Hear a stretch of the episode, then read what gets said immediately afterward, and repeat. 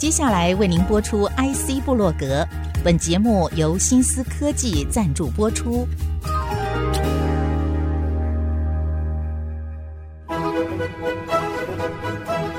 欢迎登入 IC 部落格，让部落格阁主谢美芳带您网罗市场情报，链接产业趋势，预见科技未来。请登入 IC 部落格。朋友再度收听 IC 部落格，我是部落格阁主谢美芳。今天节目频道上和听众朋友分享的是我们哇好久没有听到的声音，已经是完全不同的身份。过去是我们的工研院的一级长官，目前担任的是台达研究院的院长这样的一个新的角色。欢迎的正是我们的阙志克博士院长，欢迎您。美芳好，各位听众好。从所长变成院长，哦，所以感觉升级了啊。这个所有系统里头的电路相关的，你们可能都要从一点零转到二点零号升级，转型为数位化哈，会是把这样的一个系统带上一个什么样的一个陆海空整合的二点零、三点零的新时代，达成什么样的一个新的目标任务呢？我很好奇的地方在这里。最主要的 business 还是在做电源，就是各式各样的电源系统，比如说用在 PC、用在 laptop。用在手机，或是用在各式各样的仪器。你只要是用电的仪器，就需要一个电源的次系统。所有用电的系统都需要有一个电源的次系统。那你可以想象，电动车也是一种用电的系统，它也需要一个电源次系统。所以它是从这个角度切进电动车。另外一个，除了电源以外，就做散热系统，就是你用电的系统，就因为用了电就会产生热，就那我就需要帮你散热。PC 也好，Laptop 也好。电动车也好，或是其他的系统，你反正都会产生热的，或者在你的资料中心里面都会产生热，那它就会去做散热。所以这是两大块，电源跟散热，非常稳定的一个 business。但是这个毕竟还是在 subsystem 或 module 的 level。那进入 whole system 跟 solution，譬如说现在做 industrial automation 工业自动化，那他就要帮人家去做每一制程里面。工业制造，尤其是电子制造业里面所用的一些制造的设备，或是甚至整个产线的设计跟优化，把这些 know-how 就变成产品，帮电子制造业做这些制造设备跟制造流程的设计跟优化。工业自动化，再来就是 building 的 automation，楼宇的自动化，就是说我们在一个尤其是商业大楼里面的用电，它也会用电，然后也会有空调。商业大楼里面的各式各样的机器，我们要要做自动的调控，那，让它能够用电最少，人还是很舒服这样子。这种叫做 building automation。里面当然会牵涉到现在有 COVID，还会做杀菌、抑菌机这样子，能够人经过的时候就会消毒等等。所以空气的品质、舒服度，甚至那个灯可以拿来做抑菌等等，这个相关的产品都落在这个所谓 building automation 这一块。所以这两题 industrial automation 跟 building automation 都是在讲系统。就是你要做整体的系统，你不能做一个 sub 系统交给别人再组装成整体的系统。这就是两个例子，就是说逐渐逐渐从所谓的 subsystem 或 module 转换到系统或 solution 这样子的 business 的 focus，逐渐这样演变。Delta Research Center DRC 一点零，就是从二零一三年到二零二一年，去年大部分在做的其实没有真正针对产品去做，针对的是所谓的 digital transformation。尤其最重要的是制程，需要各式各样子的技术，让它的制程会更有效率，然后做的精度会越高。它所需要的一些技术，就是我们认为是在 manufacturing process 的生产过程中的数位转型所需要的一些技术。这可以算是我们 DRC 一点零从二零一三年到二零二一年研究的一个主轴。啊，那到了 DRC 二点零，就是从今年开始，我们逐渐逐渐就会去看说，哎，各个 BG 里面刚才讲的 Industrial Automation 啊，Building Automation 啊，或是现在做电动车啦，或者在做储能系统，他们的下下世代的产品大概会长什么样？那需要什么样子的技术？比如说 ICT 相关的 Business Group，它也有在做五 G 的 Small Cell 的 Base Station 小基站。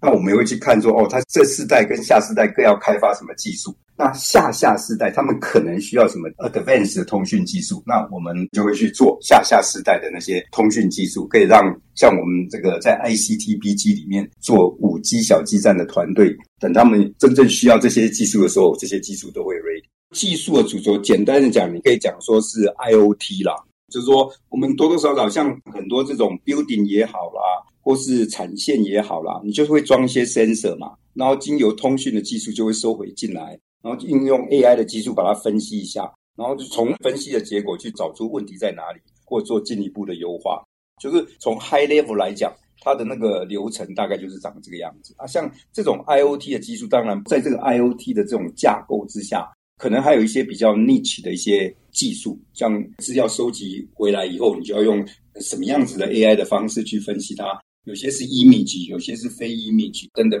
不同的资料，就要用不同的手法去分析它。那 AI 相关的分析方法的比较，或是去实验这些事情，这是一个层次。那另外一个层次就是无人机相关的。那你就会想，无人机里面也用电，而且无人机里面也有电源，就要开始去研究说，如果想要做某一类的无人机，譬如说我们称之为大酬载的无人机。那你要很大酬载，就是可能这个无人机可以载重五十公斤这样子的无人机，那它所需要的电源要怎么样设计？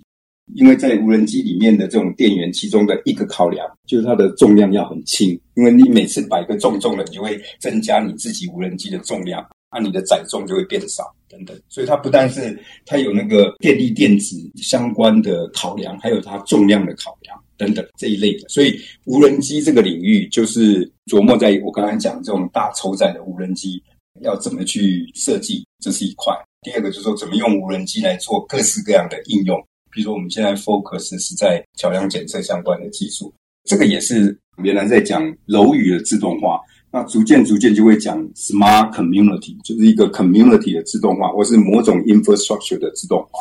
那个 infrastructure 里面一个很重要的层面就是巡检，所以桥梁巡检就变成说，有可能在我们现在在做的这些技术，以后就可能变成我们本来在做 building automation 的那个 business group 的下下世代的产品，因为它根本就下世代它根本跟无人机没有相关。那我们来开发用无人机当做桥梁巡检工具，啊，把它整个做成一个产品以后，然后在市场试了以后。啊，如果可行，我们就会交给，譬如说，那我们这里 building automation 的做进一步的拓展。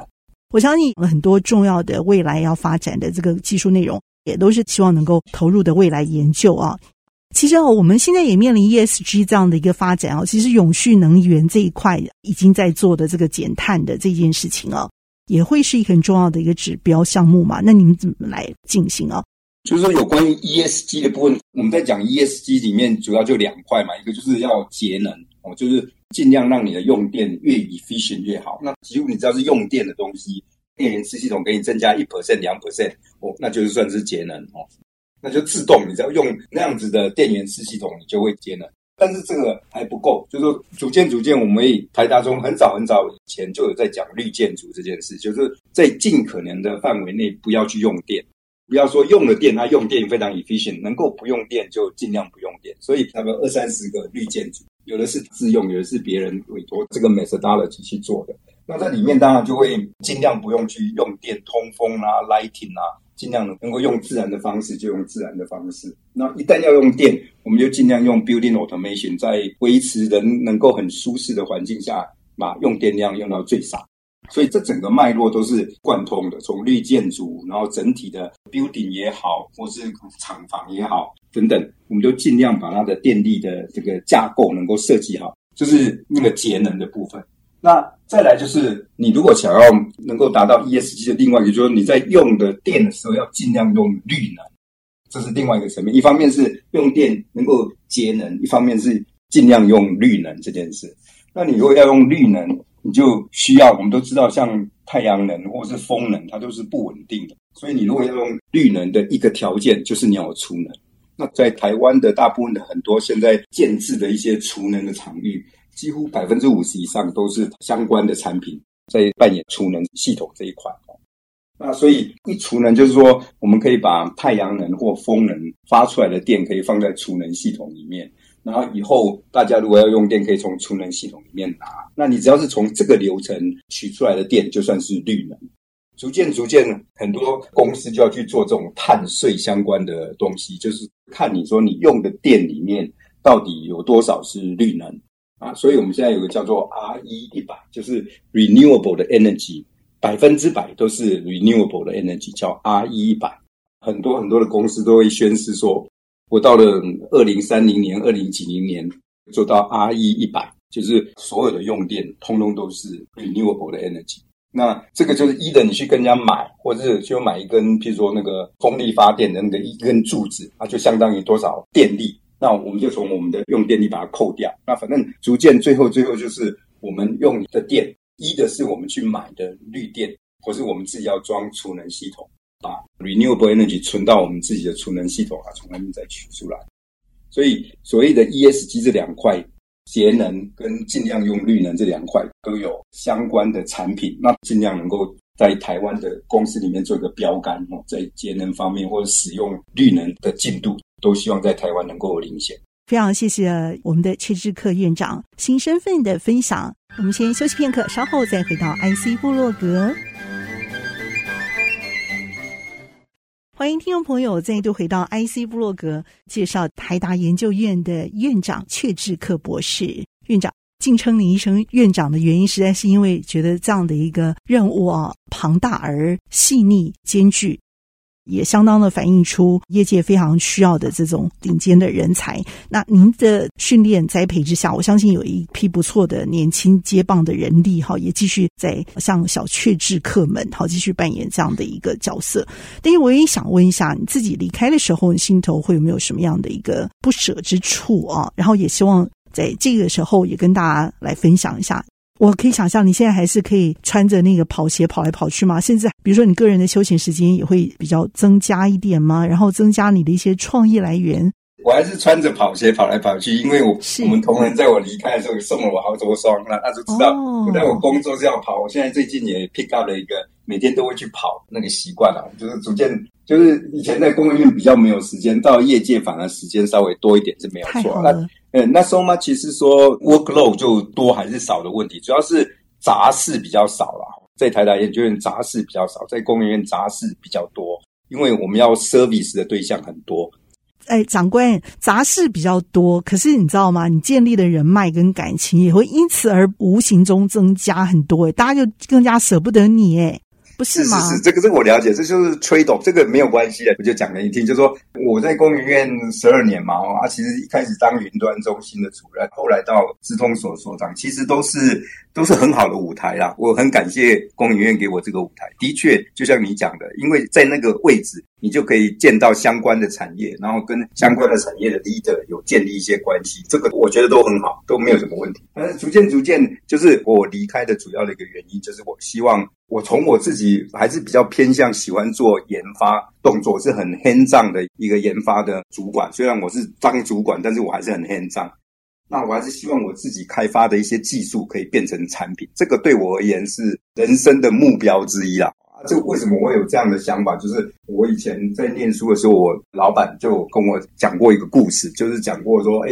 你当了一个教授，就是我大概我要去学校当教授的时候，这个我们大家稍微聊聊天的时候，跟我讲这样的故事，说哦，以前有一个人，他就是诶是一个很不错的教授，发表了很多很多的 paper，然后到了他后来他去某个场合去演讲，然后就讲了一大堆他过去做了一些研究的成果。有一些人比较白目，他就问说，哎，那教授你做的这些东西到底有哪几样是变成我们所知道的一些产品？结果那个人就有点语塞。那那时候呢，我老板就跟我讲说，你就千万要记住，就是你做的这些东西都不错，你在学术界上可以发表 paper 等等都不错。但是 in some sense 那个都不是最真实的，最真实的、最高端的教授，大家在争的，还在争说你现在做了一些什么东西，变成什么对世界有影响力的产品，这是最高最高的境界。你就是你自己做了发表了数百篇的 paper 等等等等，最后大家问的还是在问这一块。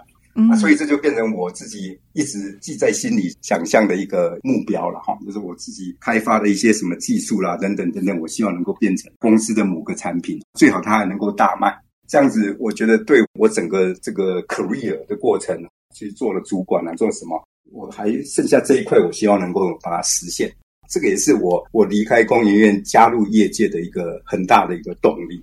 那对于接棒你的比较年轻世代的一些长官、一级长官来说，您对他会有什么样的勉励？可能有很多人他们的才分可能是在研究、是在前瞻领域或者学校这一块的话，您又会有对他们有什么样的勉励呢？因为我看到您担任老师的时候啊，我们常常会说这个身教重于言教，我就看到你好像也真的落实到业界，接地气的来发展主流技术产品出来啊，不看到是不行的。那这样的一个性格，我相信在过去工研院研发这个领域呢，我相信同样也在学校领域也可以同样的创意啊，还有智慧来勉励这方面有才华项目的人士哦，可以继续来投入。那您对他的勉励又会是什么？我觉得我们工研院的人才是很够的啦，主要都还是缺乏舞台的问题啊，这是施正荣讲的，不是没有人没有才华，是没有舞台的问题。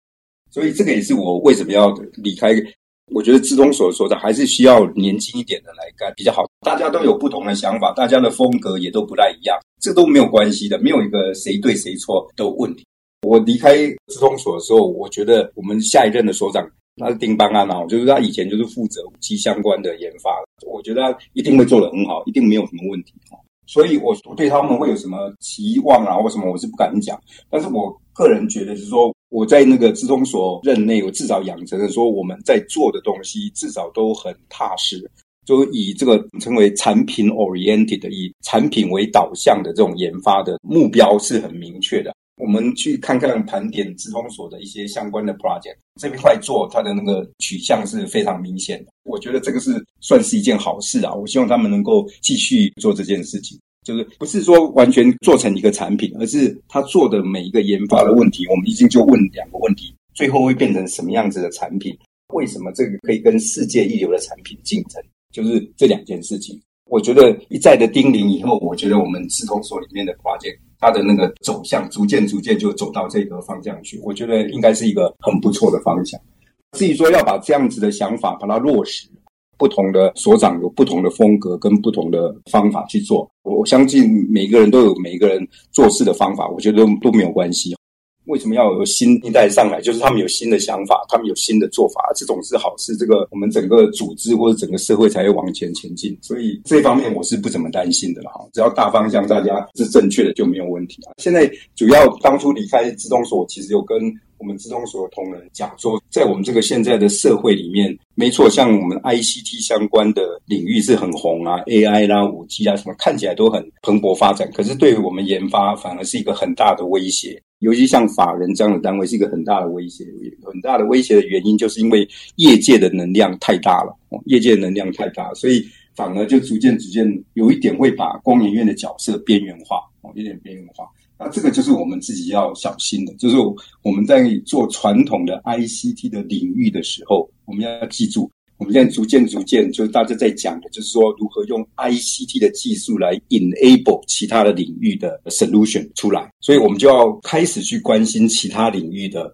的 solution，比如说储能相关的或电动车相关的，这个传统来讲都不是 ICT 的领域，但是我们逐渐逐渐就要去做这些事情，就不能只是在纯 IC 的领域去做了，因为在那个纯 ICT 的领域，其实业界的力量，包括研发的力量都不会。低于这个工研院的力量，所以我们逐渐就要就扩大我们的领域啊，branch out 到其他领域去做，才能把我们原有的 ICT 的这个研发的 expertise 专业技能做更有效的运用。这个技术的成熟度了，台达研究院应该是比工研院更接近产品，所以我们跟工研院其实是可以互相 complement 的。决定了几个方向，那就决定去工研院那边去 license 这些技术。然后就以这些技术当做起点去做进一步的开发，甚至我们觉得说我们要跟工研院有更紧密的结合，所以我们 DRC 现在在新竹其实有成立一个 site，